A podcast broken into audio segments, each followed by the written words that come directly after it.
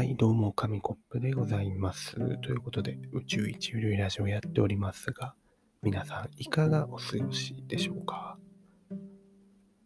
あのー、まあ、この冬あるあるというか、冬の時期になると、まあね、70%くらいの人思うんじゃないでしょうか。なんで、なんであのお湯が出る前の水ってこんなに冷たいんだろうって思いませんか？あれ、めちゃめちゃ冷たいですよね。下手したらお水より冷たい、ただのお水より冷たいと思うんですけど、なんでなんですかね？お湯も水も確かに流れてくるパイプは違うのかもしれないけど、ね。同じ水じゃないですか。なのに、あったかいのが出る方の方が冷えてるっていう。これね、結構あると思うんで、あの、皆さん、あの、お湯、お湯が出てくるまでに時間差のあるお家の人とか確かめてみてください。特に一人暮らしの家とかなりやすいと思いますよ。まあ一人暮らしじゃなくても結構なると思うんで。あの、ね、冷たいですよね。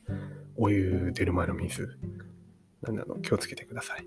はい。しばらくなし、お湯になったのをね、確かめてから洗い物などするようにしたらいいんじゃないでしょうか。っていう話とは全く関係なく、まあ、今日はですね、はい、とある飲み物についてのお話です。皆さん、好きな飲み物はありますでしょうか？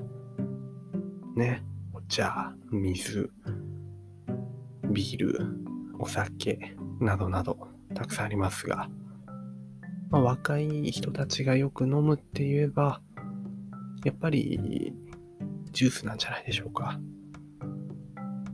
でもジュースの中にもいろいろ種類がありますが、炭酸ジュース。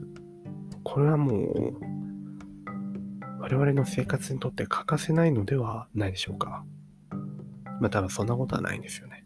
アメリカの人ではないんで、あのコーラないと生きていけないみたいな感じってことではないんですけど、人によってはでも、めちゃめちゃこれ大好きでっていうのがあると思います。まあ、かくいう自分もその一人ででして、何が好きかっていうと、まあ、散々言ってきてますけど、このラジオでも、メロンソーダが大好きなんですよね。こう、メロンソーダを見ると、もう、なんか、はい。あ、もう、やばい。飲みたくなってくるっていう、ちょっと若干中毒的な感じがある気がするんですけど、ここ最近、出かけてることが多いので、ドリンクバーをね、利用する機会が結構あるんですよ。ネットカフェだったり、ファミレスだったり、なんかコワーキングスペースだったりと。まあ、何かとそういうとこってドリンクバーついてくるんでね、飲む機会が多いんですけど、まあ、大体何飲むかって言ったらメロンソーダなんですよね。そして、そしてなんか飽きずに何回もリピートしちゃう。まあ、何回でも飲めるっていうのが、あの、メロンソーダのすごいいいとこなんだろうなって思うんですけど。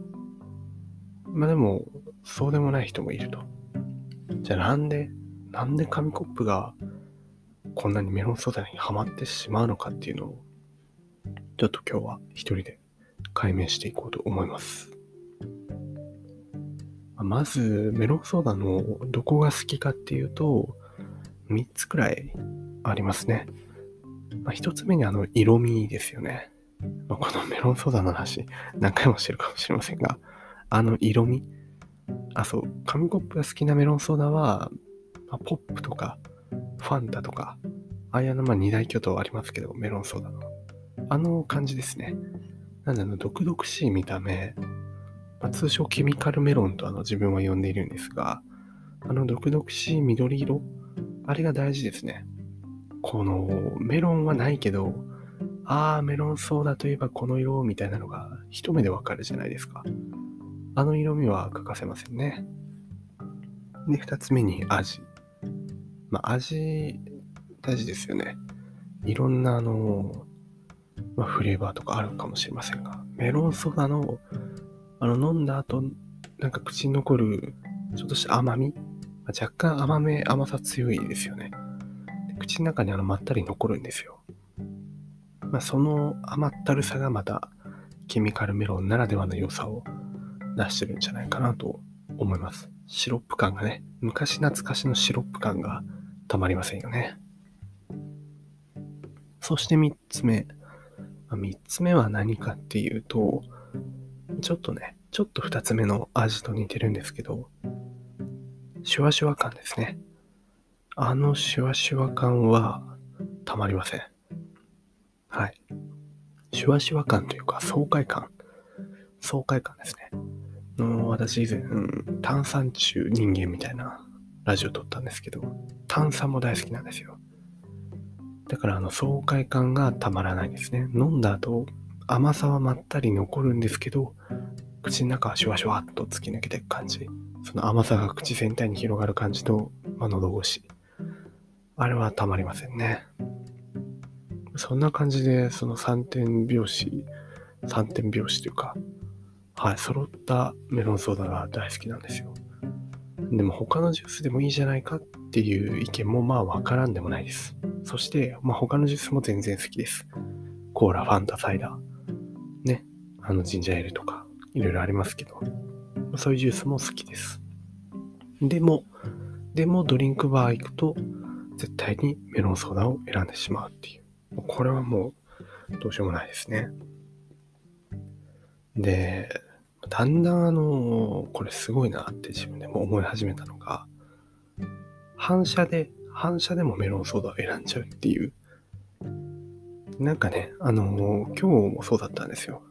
某ファーストフードチェーン店に行って、まあ、セットを頼む時があったんですけど、まあ、ドリンク何になさいますかって言われた時に、いや、最近もうここ4日5日連続くらいでメロンソーダ飲んでるなって、そろそろ別の飲んだ方がいいんだろうなっていう思いはあったのにもかかわらず、まあ、気づいたらですね、気づいたら指をメロンソーダの欄に指をさして、あ、じゃあメロンソーダでって言ってる自分がいたことに驚きましたね。いつの間にか、いつの間にかメロンソーダを指定していました。まあ、あの、その自分にはまあすごいびっくりしたんですけれども。っていうくらい半分も半分義務感というか飲みたくなくてもメロンソーダをしてしまう、指定してしまうみたいなところはありますね。ちょっとこれは気をつけたいところです。水とかね。はい、水が一番体にいいんで水飲むのいいと思います。あれ逆にこういうメロンソーダはちょっと違うなってっていうのもありますね。これはあの、よく一緒にラジオを撮ってるサーモンさんは大好きなんですけど、なんだろう、ガチメロンソーダ。わかります？あの、ケミカルメロンと比較してのガチメロン。本当にあの、メロン果汁を入れてて、生のメロンをなんか甘いソーダに入れたみたいな。ああいうフルーティーなね、メロンソーダありますよね。あれは違うんですよ。